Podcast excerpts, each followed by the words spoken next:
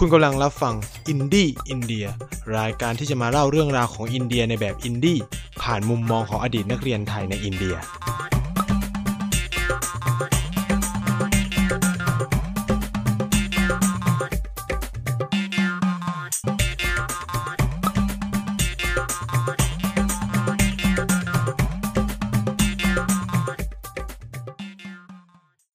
ดีครับ สวัสดีแฟนๆรายการอินดี้อินเดียนะครับ ทุกคนเลยแล้วก็พบกับไนท์เช่นเคยนะครับอ่าสำหรับสัปดาห์นี้เราก็จะมาคุยกัน ว่าจะไม่คุยเรื่องโควิด แต่ก็นะ ด้วยความที่สถานการณ์ในอินเดียก็เปลี่ยนแปลงไปเยอะมากเลยนะครับไนท์เลยใช้ชื่อตอนว่า อินเดียปิดตายนะอ่าเราเล่นกันแบบ เข้มๆนะครับ เพราะว่าเขาปิดตายจริงๆ ตอนนี้คือไม่รับไม่ให้ออกไม่ให้เข้าปิดแบบทั้งประเทศแบบถาวรเลยนะครับ เกี่ยวกับสถานการณ์โควิด ซึ่งตัวเลขล่าสุดน่าสนใจมาก ตัวเลขผู้ติดเชื้อของอินเดียตอนนี้ทุกคนทราบไหมครับว่าเท่าไหร่แล้ว 933 คน อาทิตย์ที่แล้วคุยกันยังแบบ 500 กว่าอยู่แป๊บเดียวแป๊บเดียวจริงๆในช่วงประมาณแค่ 7 วัน 1 สัปดาห์ที่ผ่านมาตั้งแต่วันที่ 20 วันที่ 20 เนี่ย ตัวเลขในอินเดียยังแค่ 230 กว่าคนเอง ตอนนี้คือ 933 คนเข้าไปแล้วนะครับ ซึ่งถือว่าเยอะมากแล้วผู้เสียชีวิตเองเนี่ย ก็ซัดเข้าไปแล้ว 20กว่าคนนะครับ ตอนนี้คือ 20 แล้วคนเสียชีวิต เยอะมาก เยอะกว่าประเทศไทยอีก ต้องบอกว่าไทยเรานี่ระบบการศึกษาค่อนข้างดีเลย เมื่อเทียบกับ อินเดียตอนนี้นะครับที่มีผู้เสียชีวิตจำนวนมากเลยครับ แล้วอัปเดตเรื่อยๆ ตอนนี้คือตัวเลขแบบพุ่งปิดปิดปิดปิดเลยนะครับ ซึ่งถ้าเรามาดูในรายละเอียด 900 คนเนี่ยที่ที่แบบเยอะสุดๆเลยนะครับ ตอนนี้อยู่ที่รัฐมหาราชตะ ประมาณเอ่อร้อยแปดสิบคนนะครับรองลงมาแน่นอนคือรัฐเคระเคระหรือเคลาล่าเนี่ย อยู่ที่ประมาณ ร้อยเจ็ดสิบหกคนขี่กันอยู่ ขี่กันอยู่เล็กน้อยครับ เรียกเรียกว่าตอนนี้คือสถานการณ์การแพร่ระบาดเนี่ยแทบจะทั่วทุกภูมิภาคทุกรัฐของอินเดียแล้วจากที่อินเดียมีทั้งหมด 28 รัฐ 8 ดินแดนสาภาพ ตอนนี้ก็คือ 36 ใช่ไหม ตอนนี้คือติดเชื้อพบผู้ติดเชื้อไปแล้ว 27 นะครับ ทั้งประเทศ 27 ที่แล้ว รัฐใหญ่ ๆ ครบหมดแล้ว อุตรประเทศ เตลังคนาทมินนาดูราชสถาน มัธยประเทศอะไรเงี้ยคือขึ้นเร็วมากครับ แม้กระทั่ง ที่พีคที่สุดที่ผมไม่อยากจะคิดเลยคือ หมู่เกาะอันดามันและนิโคบา คือแบบอยู่ห่างไกลมาก แต่มีผู้ติดเชื้อหกคน แล้ว เออ คืองง แล้วแบบหลายรัฐเนี่ยก็คือมาแบบแรงแซงทางโค้ง เช่นรัฐกุจราตตอนแรกแบบรายงานกันแบบเมื่อสองสามวันที่แล้วยังแบบหลักหลักหน่วยอยู่เลยนะ ตอนนี้คือสี่สิบห้าคน เร็วมากคือแบบ หลายรัฐนี่แซงฟุบฟุบฟุบฟุบฟุบเลยนะ คือคือแบบมาแบบม้ามืดจริง ๆ คือใครอยู่อินเดียตอนนี้คือแบบต้องระวังมากเลยครับ อะสำหรับสัปดาห์นี้ที่เราจะมาคุยกันคือเรื่องปิดตายของอินเดียแล้วก็ทำไมอินเดียต้องหวดอ่าทำไมอินเดียต้องหวดนะครับ คือต้องพูดงี้ว่า เมื่อวันอังคารที่ผ่านมาเนี่ยนายกรัฐมนตรีของอินเดีย ที่เขาที่ชื่อว่านาเรนทราโมดีเนี่ยก็ได้ออกโทรทัศน์รวมการเฉพาะกิจแห่งประเทศอินเดียนะเอ่อซึ่งเป็นครั้งที่สองในรอบสัปดาห์ คือครั้งแรกเนี่ยแกออกเมื่อวันพฤหัสที่แล้วเองเนาะก็คือตอนนั้นอะออกก็คือยังไม่ได้พูดว่าจะแบบมีประเด็นเรื่องล็อกดาวน์หรืออะไรก็แค่ชวนชวนให้คนอินเดียเขาเรียกว่าร่วมมือกับ สิ่งที่เรียกว่าจันต้าเคอร์ฟิวที่ไนท์คุยกันไปใช่ไหมว่าจันต้าเคอร์ฟิวก็คือ การเคอร์ฟิวของประชาชนคนธรรมดา ก็คือตั้งแต่ประมาณเจ็ดโมงจนถึงสามทุ่ม ซึ่งไนท์ก็เล่าไปแล้วว่ามันเกือบจะเรียกได้ว่าล้มเหลวนะครับ เกือบล้มเหลวใช่แค่แค่เกือบนะครับ ก็คิดว่ามันมีความบกพร่องเล็ก ๆ น้อยๆ แค่นั้นเองอะในช่วงท้ายๆที่แบบคนออกมาออกันเต็มไปหมดนะครับ แต่ว่า มาตรการของวันศุกร์เนี่ยกับร้ายแรงกว่าเดิมก็คือ ตอนเมื่อประมาณวันพฤหัสที่แล้ว อินเดียยังแค่สั่งปิดเรียกว่า สั่งปิดสนามบินพัดคือเที่ยวบินพาณิชย์ทั้งหมดไม่สามารถบินขึ้นลงในอินเดียได้ประมาณถึงวันที่ 31 มีนาคมนี้ก็คือประมาณวันจันทร์วันอังคารที่จะถึงนี้แค่นั้นเองนะครับ แต่ แต่มาตรการล่าสุดเลย ใช้ว่าล่าสุดหลังจากที่ตัวเลขเหยียบ คือเขาออกมาตรการในตอนตัวเลขเหยียบ500นะประมาณวันอังคาร ย้ำเมื่อวันอังคารตัวเลขประมาณ400กว่าอ่าวันนี้คือวันอาทิตย์จะพันแล้ว ใช้ว่าคือขึ้น2เท่าในประมาณ4วันเร็วมากครับก็ออกมาตรการขั้นเด็ดขาดนายกรัฐมนตรีนเรนทาราโมดีเนี่ยก็ ได้ขอความร่วมมือประชาชนนะครับ ก็คือว่าสิ่งที่หนึ่งเลยก็คือ ให้มีความตื่นตัวตื่นตระหนักรู้ต่อปัญหานี้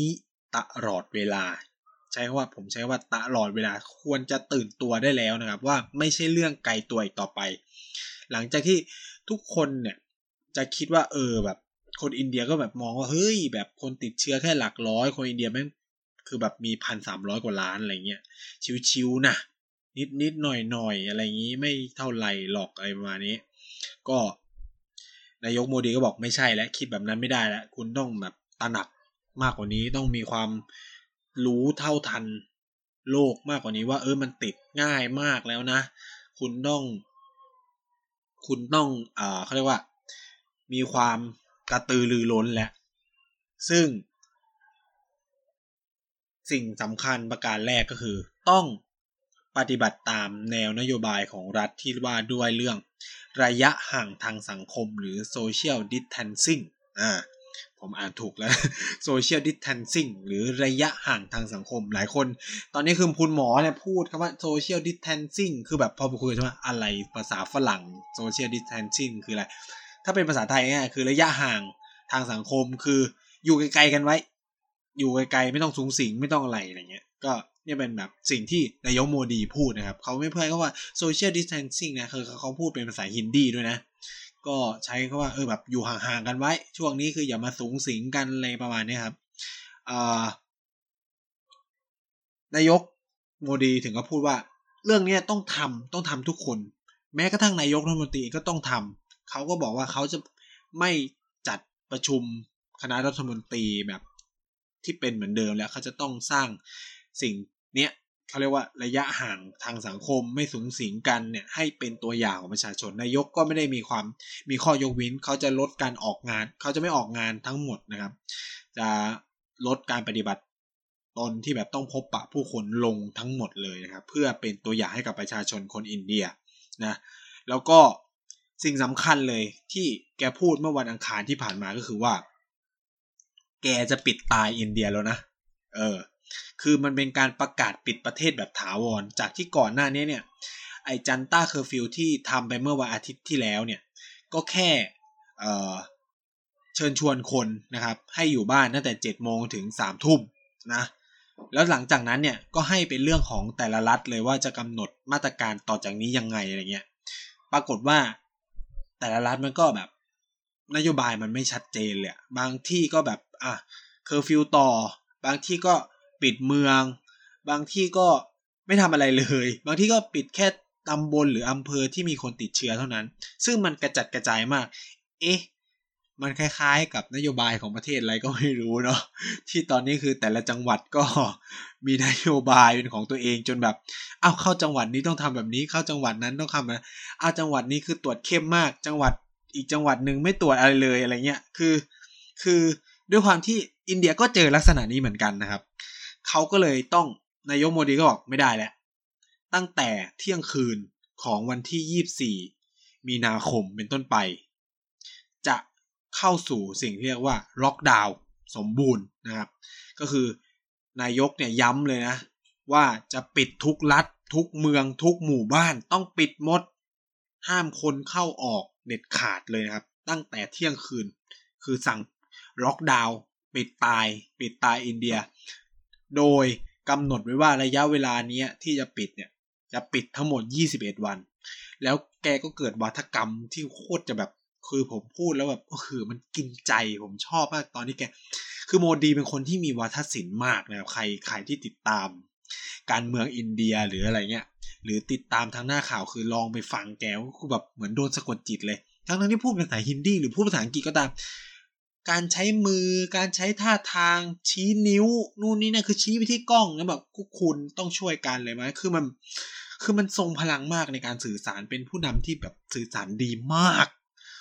คนแถวนี้คือเที่ยวไม่ได้เลยอะคือคือแบบไม่ผมว่าไม่มีสคริปต์ด้วยนะคือแบบแกพูดแบบพูดจากใจแกพูดแบบไอ้ยี่สิบวันยี่สิบเอ็ดยี่สิบเอ็ดวันนี้จะเป็นตัวชี้วัดอินเดียแกพูดอย่างนี้นะยี่สิบเอ็ดวันนี้เป็นตัวชี้วัดอินเดีย นายกถึงกับย้ำว่า ถ้ายี่สิบเอ็ดวันนี้อินเดียไม่สามารถจัดการกับการแพร่ระบาดไม่ได้เนี่ยจัดการกับเรื่องนี้ไม่ได้เนี่ย ประเทศอินเดียจะถอยหลังไปยี่สิบเอ็ดปี เออ คือแบบ มันมีความคล้องจองคือในภาษาฮินดีนะแกพูดแบบ คือมันเป็นคำที่คล้องมายี่สิบเอ็ดวันจัดการไม่ได้ประเทศถอยหลังยี่สิบเอ็ดปี คือแบบ อืมมันเห็นภาพไหมคุณเห็นภาพไหมเวลาแบบ คือแบบทุกคนลองลองฟังคำพูดนี้แล้วแบบไม่เห็นภาพมากเลยว่า คือปิดเมืองยี่สิบเอ็ดวัน แล้วถ้าจะยังจัดการอะไรไม่ได้เนี่ย แสดงว่าการระบาดมันจะรุนแรงมากใช่ไหมเท่ากับเศรษฐกิจอินเดียก็พังระบบสังคมพังสาธารณสุขพัง การเมืองพังทุกอย่างพังหมดเลย ซึ่งมันเป็นไปได้ที่เขาจะถอยหลังไปถึงยี่สิบเอ็ดปีอะเพราะคนมันก็จะตายเยอะมากอะไรเงี้ยคนฟังก็แบบเฮ้ยทุกคนแบบอยากเห็นประเทศชาติก้าวหน้าไหมล่ะ ก็อยากเห็นใช่ไหมมันก็แบบเออมันต้องร่วมแรงร่วมใจกันทำทุกอย่างนะครับ คือนายกเนี่ยย้ำเลย ให้ลืมเรื่องที่จะออกจากบ้านไปได้เลยอะไรเงี้ยตลอด 21 วันนี้ทุกคนแบบควรจะอยู่ที่บ้านนะ แล้วก็ปฏิบัติตามมาตรการของรัฐที่จะออกมาเรื่อยๆ มิฉะนั้นเนี่ยจะมีการลงโทษกันนะเราจะไม่ปล่อยให้แบบเกิดการออกไปทำนู่นทำนี่กันโดยที่แบบเออรัฐคุมไม่ได้อะไรเงี้ยเขาก็เลยต้องออกมาตรการทางกฎหมายออกมาด้วย ซึ่ง มาตรการทางกฎหมายที่อินเดียใช้น่าสนใจมากนะครับ คือด้วยความที่อินเดียไม่ประสบปัญหาโรคระบาดมาช้านานแล้วนะครับ คืออย่างไทยเนี่ยเรามีพรบโรคติดต่อเมื่อประมาณปีพุทธศักราช 2557 หรือ 58นี่แหละผมจำปีไม่ชัดเจนนะ ก็คือเพิ่งทำกันใหม่ล่าสุดแล้วก็ได้ใช้เลยนะครับ อินเดียเนี่ยพีคมาก กฎหมายที่อินเดียใช้ให้คิดดูนะครับว่าใช้กฎหมายของ ยุคอาณานิคม เป็นกฎหมายเก่ามาก ออกเมื่อปี 1897 คศนะคิตศักราช 1897 ถ้าคิดเป็นพุทธศักราชเนี่ย ก็ประมาณปีพุทธศักราช 2400เอ่อ40 โอ้กี่ปีอะ123 ปีที่แล้ว คือกฎหมายต้องพูดงี้ว่ากฎหมายฉบับนั้นออกมาเมื่อตอนที่อินเดียเกิดโรคระบาดในเมืองมุมไบนะครับ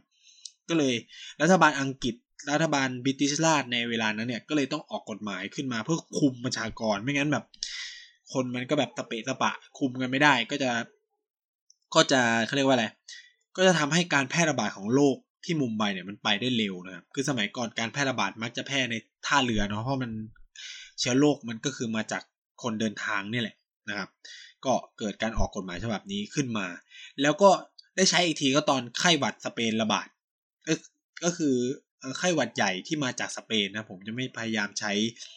การเบรมประเทศนะครับ เหมือนกับไชนีสไวรัสหรือไวรัสไชน่าหรืออู่ฮั่นไวรัสอะไรเงี้ยเราไม่เบรมพื้นที่กันนะก็คือ การที่เกิดไข้หวัดระบาดในช่วงประมาณปีทศวรรษ ที่หนึ่งพันเก้าร้อยี่สิบหลังหลัง หลังจบสงครามโลกครั้งที่หนึ่งอะไรเงี้ยมันก็เกิดโรคระบาดมันก็ได้ใช้กฎหมายนี้แล้วจากนั้นก็ไม่ได้ใช้อีกเลยนะครับ ซึ่งอินเดียเนี่ยตอนที่เขาประกาศเอกราชก็คือว่า ในรัฐธรรมนูญเขาเขียนไว้ว่า กฎหมายใดที่เคยใช้มาก่อนหน้านี้ ให้ถือปฏิบัติใช้ต่อไปได้จนกว่าจะมีการแก้ไข ก็คือรับเอากฎหมายของอาณานิคมทั้งหมดอะมาใช้นะครับ ซึ่งรวมถึงกฎหมายโรคระบาดนี้ด้วย มันใช้มันเป็นคำว่า epidemic อ่า act อะไร decrease act something เนี่ยเกี่ยวกับเออกฎหมายการควบคุมโรคระบาดนี่แหละก็ถูกก็ไม่ถูกแก้มันเลย เพราะมันก็ไม่มีโรคระบาดในอินเดียเลยนะครับ ก็ไม่ได้ถูกแก้ไขมายาวนานมาก จนมาถึงปัจจุบัน เนื่องจากมันไม่มีกฎหมายในมือที่จะไปบังคับใช้อะไรกับคนได้รัฐบาลอินเดียก็เลยตัดสินใจไปหยิบ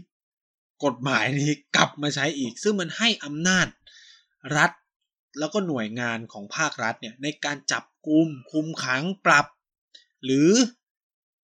ดำเนินการใด ๆ เพื่อควบคุมให้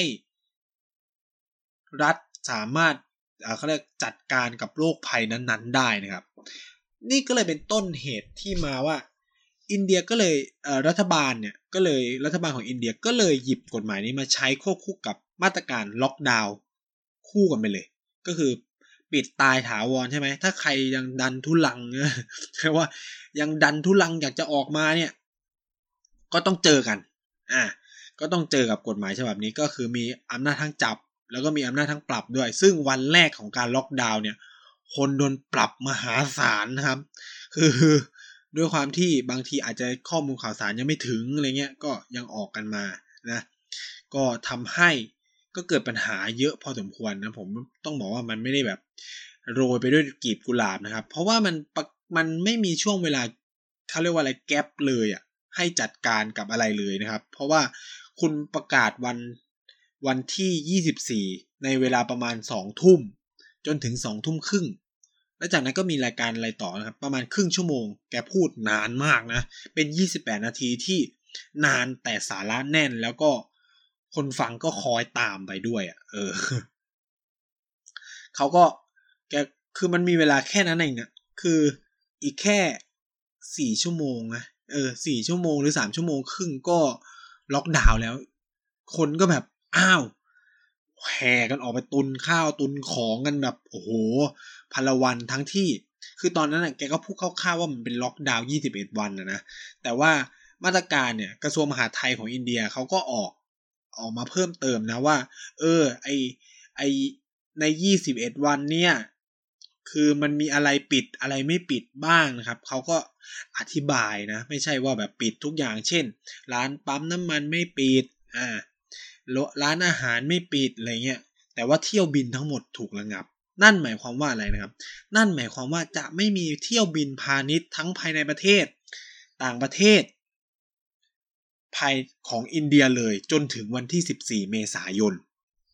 ไม่มีเที่ยวบินเลยนะครับรวมถึงการคมนาคมขนส่งทางบกทั้งหมดด้วย นั่นก็คือรถเมล์ระหว่างรัฐ รถไฟก็คือหยุดหมดนะ คือตอนนี้คือทุกอย่างในอินเดียคือหยุดไปหมดแล้วนะครับ ซึ่งมันก็เหมือนจะดีนะ ใช่ว่ามันก็คือแบบมันเด็ดขาดนะ เพราะว่ามาตรการ แบบนี้มันก็ต้องใช้อะเหมือนที่อู่ฮั่นทำก็คือมันต้องการการระบาดแล้วเขาก็ต้องไปจับตามจับคนที่ป่วย เพื่อจำกัดวงรอบให้ได้ดีนะครับ โดยนายกโมดีเนี่ยย้ำครั้งสุดท้ายคือมันเขาเขาพูดทั้งหมดห้าข้อสำคัญนะว่าว่าคนอินเดียต้องทำอะไรบ้าง ข้อสุดท้ายเลยคือว่าแกพูดคำหนึ่งว่า อินเดียเนี่ยกำลังอยู่ในช่วงหัวเรียวหัวต่อสำคัญ ในการจัดการกับไวรัส คือถ้าคนอินเดียไม่ช่วยกันเนี่ย คนติดเชื้อในอินเดียจะเพิ่มขึ้นอย่างรวดเร็ว แบบทวีคูณ เพราะว่าต้องไม่ลืมว่า แกพูดแกพูดคำหนึ่งว่า ต้องไม่ลืมว่าการติดเชื้อในในโลกเนี่ยหนึ่งแสนคนเนี่ยใช้เวลาประมาณหกสิบกว่าวัน แต่จากหนึ่งแสนเป็นสองแสนเนี่ยใช้เวลาประมาณสิบกว่าสิบเอ็ดวันสิบสองวัน แต่จาก แล้วจากสองแสนเป็นสามแสนเนี่ยใช้เวลาแค่สี่วัน แล้วดูตอนนี้นะครับ ดูตอนนี้จากสามแสนเป็นสี่แสนและสี่แสนเป็นห้าแสนเนี่ย ใช้เวลาแบบสองสามวันเอง คือน้อยมากมันจะตัวแบบทวีคูณเลย แล้วอินเดียมีประชากรพันสามร้อยล้านคนนะครับเอ่อเมื่อเป็นอย่างเงี้ยเขาก็เลยมองว่าสถานการณ์ตอนนี้ถ้าไม่ช่วยกันเนี่ย อินเดียจะขึ้นแบบ ทวีคูณทวีแล้วแนวโน้มมันเป็นอย่างนั้นจริง ๆ นะครับ กราฟของอินเดียคือดิ่งขึ้นแล้ว คือโงหัวขึ้นแบบดิ่งเลย แล้วความพีคคือ เดี๋ยวมันจะครบวาระแบบสิบสี่วันพอดิบพอดีแล้ว ช่วงเนี้ย ช่วงนี้มันขึ้นเยอะๆเนี่ยเราจะเริ่มเห็นแล้วว่า ส่วนหนึ่งเนี่ยอินเดียเริ่มตามไม่ได้นะครับ ตอนนี้อินเดียจะตามผู้ติดเชื้อไม่ได้แล้วว่าอตอนนี้เป็นการแบบติดกันในประเทศแล้ว เริ่มมีการแบบสั่งปิดหมู่บ้าน ปิดตายเลยอะ่ะแบบห้ามเข้าออกรัฐจะส่งอาหารให้อะไรเงี้ยแล้วมันก็ครบพอดีกับที่เทศกาลโฮลี่ครบรอบ ผมใช้คำนี้ แล้วตัวเลขมันก็จะแบบจากวงที่หนึ่งกลายเป็นวงที่สองวงที่สามวงที่สี่นะครับ เหมือนกับเคสในไทยเนี่ยทุกวันเนี้ยเคสที่มาจากสนามมวย เคสที่มาจากสถานบันเทิง เคสที่มาจากผู้ไป งานพิธีทางศาสนาในมาเลเซียยังไม่จบไม่สิ้นเลยนะ เพราะมันเป็นวงไปเรื่อยๆครับ จากหนึ่งเป็นสองจากสองเป็นสี่จากสี่เป็นแปดมันจะคูณแบบคูณไปเรื่อยๆคูณไปเรื่อยๆคูณไปเรื่อย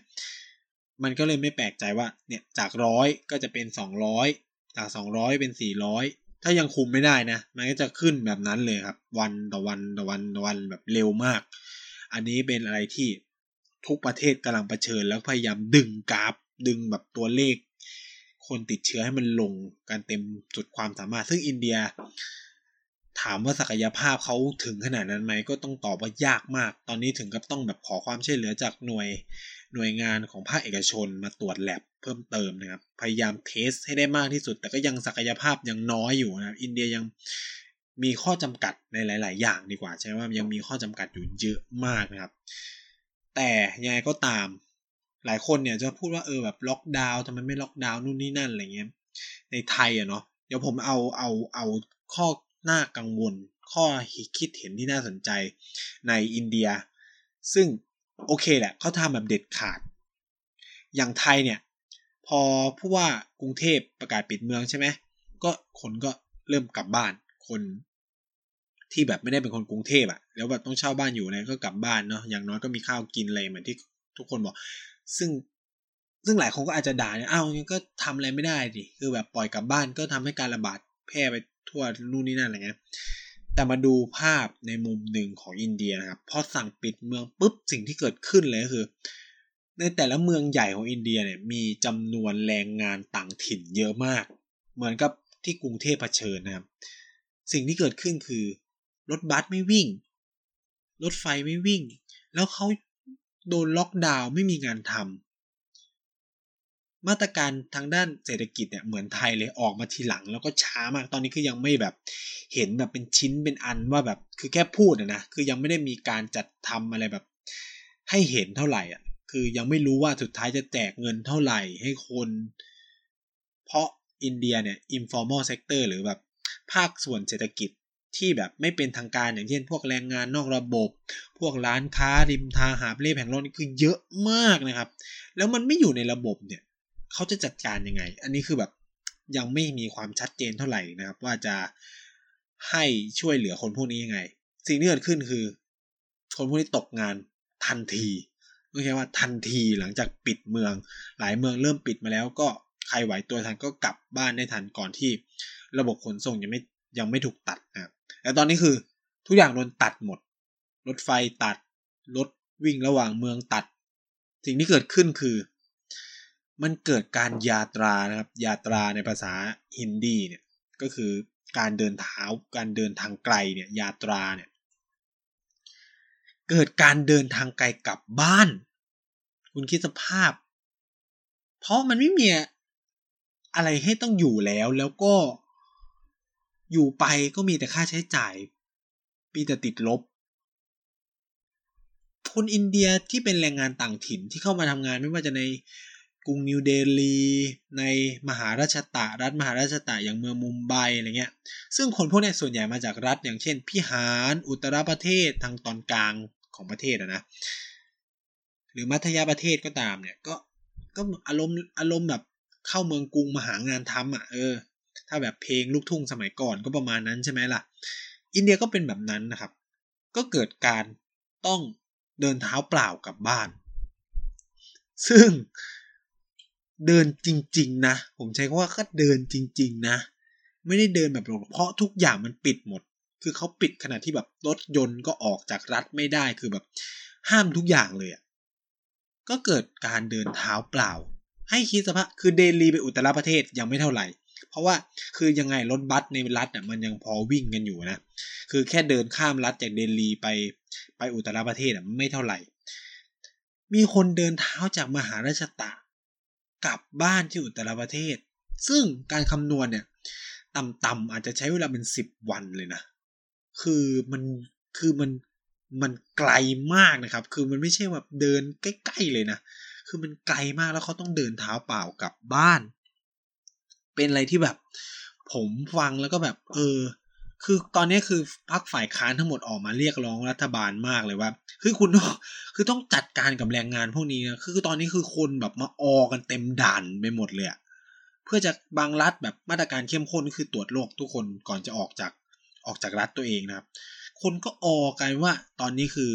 แรงงานก็เหมือนกันสภาพเหมือนกับที่เราเห็นที่หมอชิดเลย มันเป็นแบบนั้นแต่นี่คือออกันที่ด่าน เพื่อจะเดินทางเอาเดินเท้าเปล่า เดินเท้าเปล่ากลับบ้าน คือเป็นภาพที่แบบเออมันแพร่เชื้อแน่ๆนะครับผมพูดเลยว่ามันมันถ้ามีคนติดก็คือไปกันหมดอะ่ะมันแทบจะป้องกันอะไรไม่ได้คือตอนนี้ ทุกคนก็บอกรัฐบาลว่าคือคุณต้องหามาตรการส่งคนพวกนี้กลับบ้าน หรือไม่ก็ต้องแบบ ให้รัฐต่างๆ มีเชลเตอร์สำหรับคนพวกนี้ที่จะนอนโดยไม่เสียค่าใช้จ่าย แล้วก็มีข้าวมีอะไรให้เขากิน เพราะมันอยู่ไปมันติดลบแบบนที่นายเล่าให้ฟังอะซึ่งรัฐบาลก็ยังไม่มีมาตรการนะครับ แต่ว่ารัฐบาลบางรัฐเนี่ยมีมาตรการมาแล้ว เช่นในเดลีเนี่ยได้มีการจัดทำ shelter สำหรับคนพวกนี้แล้วแล้วก็แล้วก็เรียกร้องว่าเออให้มาอยู่ shelter แล้วก็แบบรัฐจะ provide อาหารให้อ่าไม่ต้องกลับบ้านอะไรเงี้ยเพื่อแบบมันจะสร้างความลำบากแล้วก็ มันจะทำให้การแพร่กระจายของโรคเนี่ย มีเพิ่มมากขึ้นถ้าปะเอิญคนที่เป็นกลุ่มเสี่ยงเนี่ยหลุดรอดออกไปด้วยอะไรเงี้ยครับ มันก็ต้องจัดการกันใหม่ก็มันก็เกิดความละเลยเหมือนกันในในระบบการจัดการของของอินเดียเขานะครับ มันก็ไม่ได้ perfect นะไม่ได้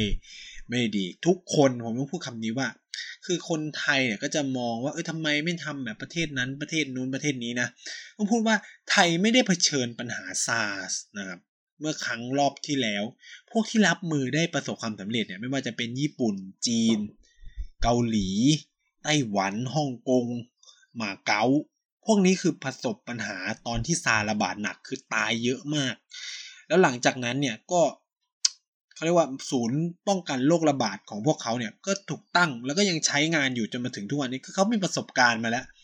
แต่หลาย ๆ ประเทศไม่มีประสบการณ์กันมาเลยนะครับ ก็จะ จะต้องงงงงกันนิดหนึ่งว่าจะต้องทํำยังไง แล้วต้องเริ่มต้องไปต่อกันยังไงนะครับ คือทุกคนเริ่มกันใหม่หมด อู่ฮั่นหรือจีนเองก็เริ่มลองผิดลองถูกกันใหม่นะครับ ฉะนั้นมันไม่ใช่ช่วงเวลาที่ เออแบบคุณทำถูกไหมทำผิดไหมอะไรเงี้ย คือมันมันต้องเรียนรู้กันไป แต่ละประเทศก็จะมีแนวทางกันไม่เหมือนกัน คือทุกคนอะผมเชื่อว่ามีความตั้งใจว่าเอออยากจะป้องกัน ไม่โรคมันแพร่ระบาดคงไม่มีใครแบบเฮ้ยกูจะใช้เวลช่วงเวลานี้แหละว่าหวังผลประโยชน์ทางการเมืองให้มันระบาดเยอะๆจะได้แบบ แล้วประสบคำความสำเร็จสร้างฮีโร่มันคงไม่เป็นแบบนั้นนะเพราะคุณไม่รู้ว่าคุณจะติดเชื้อไหมเพราะขนาดนายกรัฐมนตรีอังกฤษยังติดเชื้อนะครับ มันไม่ใช่อะไรที่ใครจะมาอยากอะไรอย่างนี้นะครับ อินเดียก็เผชิญปัญหาเช่นนั้นเหมือนกันนะก็เจอ ประเด็นท้าทายเรื่องการอพยพของผู้คนนะครับว่าเออจะต้องจัดการเนี่ยอย่างบ้านเราก็คือปล่อยกลับบ้านไปก่อน เรียบร้อยหมดแล้วนะครับ แล้วจากนี้ก็คือให้กักตัวเองอยู่บ้านนะก็ให้ที่บ้านรับจัดการกันไปนะครับ ก็มีการปิดประเทศเยอะแยะมากมาย อินเดียก็เลยเป็นสภาพที่ปิดตายแบบถาวรจนถึงวันที่ 14 เมษาซึ่งก็ไม่รู้ด้วยนะ ว่าจะต่ออายุไหม ซึ่งเขาก็พูดแล้วว่าเขาจะต่อไปเรื่อยๆ ได้เหมือนกันจนกว่า สถานการณ์จะคลี่คลาย ซึ่งคำนี้คือเข้าใจยากมากนะครับสำหรับเผื่อมีคนไทยคนไหนที่ฟังรายการอินดี้อินเดียอยู่นะครับแล้วก็เป็นคนไทยที่อยู่ที่อินเดีย หรือว่าแบบมีญาติอยู่ที่อินเดียนะครับ ก็มาตรการณเวลานี้ของรัฐบาลเนี่ยก็คือถ้าใครวีซ่าจะหมดนะให้รีบติดต่อสำนักงานตรวจคนเข้าเมืองของอินเดียหรือ FRO Foreigner Regional Registration Office เนี่ย FRO ที่คนไทยจะรู้จักกันดีนะครับ ไม่ว่าจะถือวีซ่าแบบไหนนะ ถ้าจะหมดให้รีบติดต่อเขา มันจะให้ทำแบบฟอร์มออนไลน์ได้นะครับ ก็หรือติดต่อไปทางสถานทูตก็ได้นะครับเอ่อผมจะทิ้งเบอร์ไว้ให้แล้วกันนะครับ ก็คือเบอร์ของสถานเอกอัครราชทูตไทยนะกรุงนิวเดลีนะครับ ก็เป็นบวกเก้าหนึ่งเนาะก็คือเบอร์ศูนย์แหละ ถ้าคุณอยู่อยู่อยู่ที่อินเดียอยู่แล้วคือบวกเก้าหนึ่งเก้าห้าเก้าเก้าสาม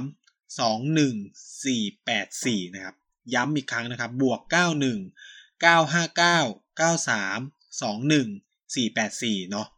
เอ่อหรือไปดูได้ที่เพจกระแสเอเชียใต้ผมก็ลงรายละเอียดไว้ไว้เยอะเหมือนกันนะครับ ก็ก็ลองดูนะ ก็วันนี้ก็พูดมาพอสมควร คือผมกำลังจะปรับเวลานะว่าอินดี้อินเดียจะไม่เกินครึ่งชั่วโมงแหละ รู้สึกว่า เราสรุปข่าวได้เนี่ยก็สถานการณ์ในอินเดียตอนนี้ก็เรียกได้ว่าเป็นช่วงปิดตายถาวรเพื่อ สู้ภัยโควิด ถ้าแพ้ถอยหลัง 21 ปี สรุปได้ประมาณนี้นะครับสำหรับอินดี้อินเดียสัปดาห์นี้ก็ขอจบรายการแต่เพียงเท่านี้ก็หวังว่าทุกคนจะมาติดตามกันใหม่สัปดาห์หน้านะครับ ก็บ๊ายบาย สวัสดีครับ